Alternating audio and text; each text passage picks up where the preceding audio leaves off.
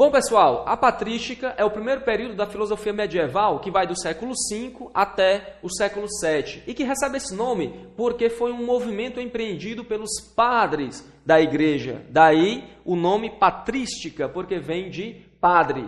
E esses padres, eles tinham por objetivo a evangelização dos pagãos, a conversão dos infiéis para a fé cristã. Nós já vimos na aula passada que Jesus deixou essa tarefa para os seus apóstolos, para os seus discípulos: Ide e levai a boa nova, levai a palavra de Deus para todo o mundo. E nessa empreitada, nessa tarefa, eles tinham um instrumento muito poderoso que era a Bíblia, principalmente as epístolas de Paulo e o Evangelho de João. Só que nessa tarefa, quando eles esbarram com os povos que já estão acostumados com a filosofia, com os povos de uma cultura grego-romana que já tinham uma visão do mundo fornecida pela razão, pela racionalidade, pelo intelecto, a tarefa não fica muito fácil. Eles vão ter que equacionar, eles vão ter que delimitar a relação que deve existir entre a fé e a razão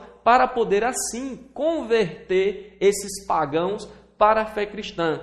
Por que isso, pessoal? Porque ao trazer o evangelho, eles inserem na cultura desses povos novas ideias que são totalmente desconhecidas e até absurdas para a maioria dessa, desse pessoal. Como, por exemplo, a criação do mundo. A Bíblia diz que Deus criou o mundo do nada.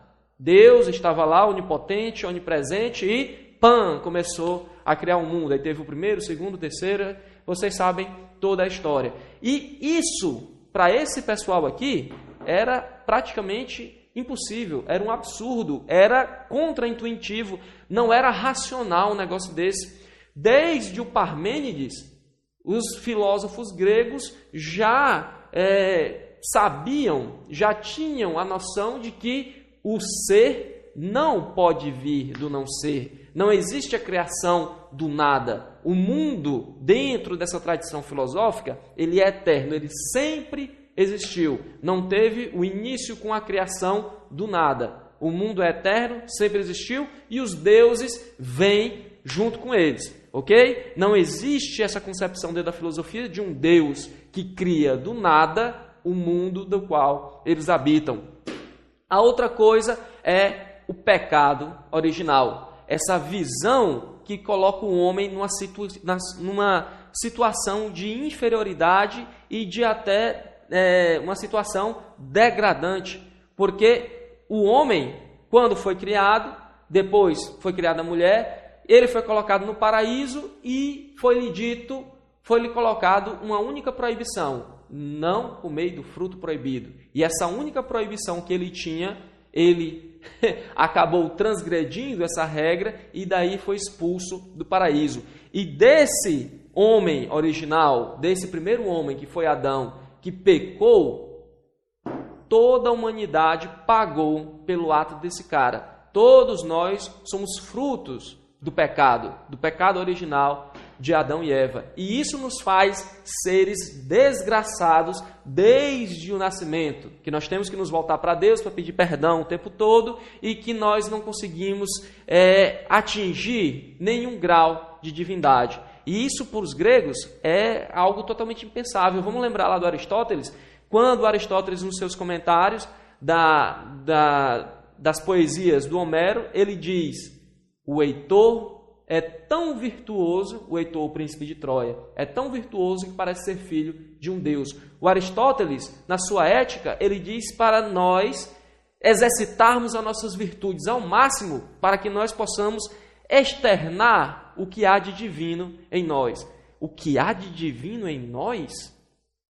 Para os cristãos, nós somos seres desgraçados. Olha a incompatibilidade de visões com relação ao mundo, com relação ao homem. Isso é impensável para os cristãos, assim como essa ideia do pecado original é impensável para os gregos. Por quê? Porque só, tem, só teve um homem, que na realidade não era homem, era Deus, que foi divino aqui na terra, que foi Jesus Cristo. E ele, ao mesmo tempo que era homem, também era Deus e era o Espírito Santo, porque existe a Trindade. A Trindade que possui a mesma substância, que é composta do mesmo ser. Deus, Espírito Santo e o Filho, tudo da mesma substância, tudo feito da mesma coisa. Como é que é? Os filósofos gregos iam olhar para a Trindade e iam achar isso, no mínimo, absurdo, porque como é que um é três ao mesmo tempo? Cadê o princípio de identidade? Cadê o princípio de não contradição? Cadê o princípio do terceiro excluído? Os princípios que o Aristóteles usava, os, as intuições intelectuais que o Aristóteles usava para dizer que a realidade era constituída de acordo com esses princípios. Isso quebra totalmente os princípios da identidade, da não contradição e do terceiro excluído. Mas, como são verdades trazidas na palavra, trazidas no Evangelho, elas não podem ser discutidas porque são dogmas. Dogmas são verdades que não estão é, postas à reflexão, que não podem ser criticadas, só podem ser aceitas. Peraí, peraí. Você está dizendo que você está trazendo uma verdade que eu não posso refletir sobre ela? Aí é que começa mesmo a confusão, porque não dá nem para argumentar com essas verdades a nível racional. Poxa, mas não é verdade? É, uma verdade a gente pode colocar à prova para ver se isso é falso ou não. Não, não, não. Aqui, no campo da, da, da cristandade, da teologia cristã, essas ideias são dogmas, são verdades incontestáveis. E vamos continuar. Esse mesmo homem, que também é Deus, que também é o Espírito Santo, ele encarna e morre. Cara, isso não dá certo. Esse negócio de Deus vir para cá, encarnar e morrer e depois subir, isso aí é história para criancinha, isso é história para boi dormir. Juízo final, peraí, peraí, peraí. Quer dizer que além do início, além da criação do mundo, nós também vamos ter um juízo final que é o fim do mundo? Meu amigo, o que existe é a eternidade. Não existe um início, meio e fim. Os cristãos vão dizer: existe sim. Existe o início com a criação do mundo, a criação a partir do nada, e vai existir. Pode crer, meu amigo, pode crer que vai existir o juízo final. Quando o mundo vai acabar e Deus e Jesus Cristo vai vir nas suas, na, na, trazidos pelos anjos e vai fazer aí todo o julgamento da humanidade para ver quem é que vai para lá e quem é que vai ficar e quem é que vai para o inferno.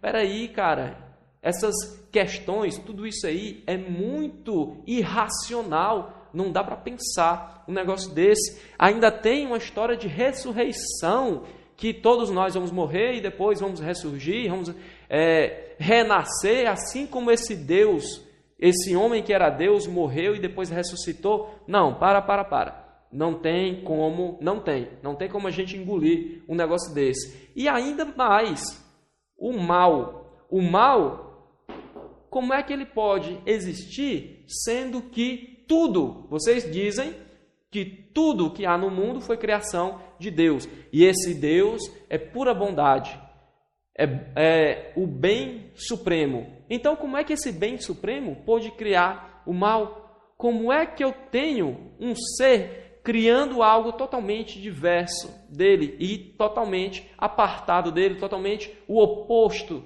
dele? Os contraditórios, quer dizer que esse Deus, ele é bem e ele é mal ao mesmo tempo? Cadê o princípio de não contradição? O Heráclito, a gente já refutou essa posição do Heráclito faz tempo. Como é que se dá isso daqui? Então, foi por isso, pessoal, que os padres desse início tiveram que equalizar, tiveram que delimitar as verdades, os dogmas da fé e as verdades da razão. E aí, nós temos três correntes básicas nesse período. Os que dizem que verdade, que a racionalidade e a fé são inconciliáveis e que a razão não pode conhecer nada, apenas a fé traz as verdades.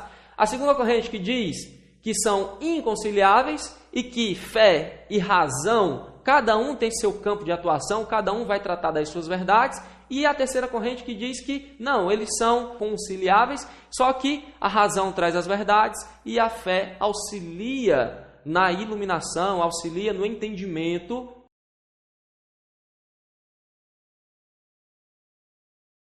dessas verdades que são trazidas pela fé que estão no campo da crença. E então, pessoal, é nesse contexto, nessa briga doutrinária, que nós vamos ter o desenvolvimento do maior expoente da patrística, que é o Santo Agostinho.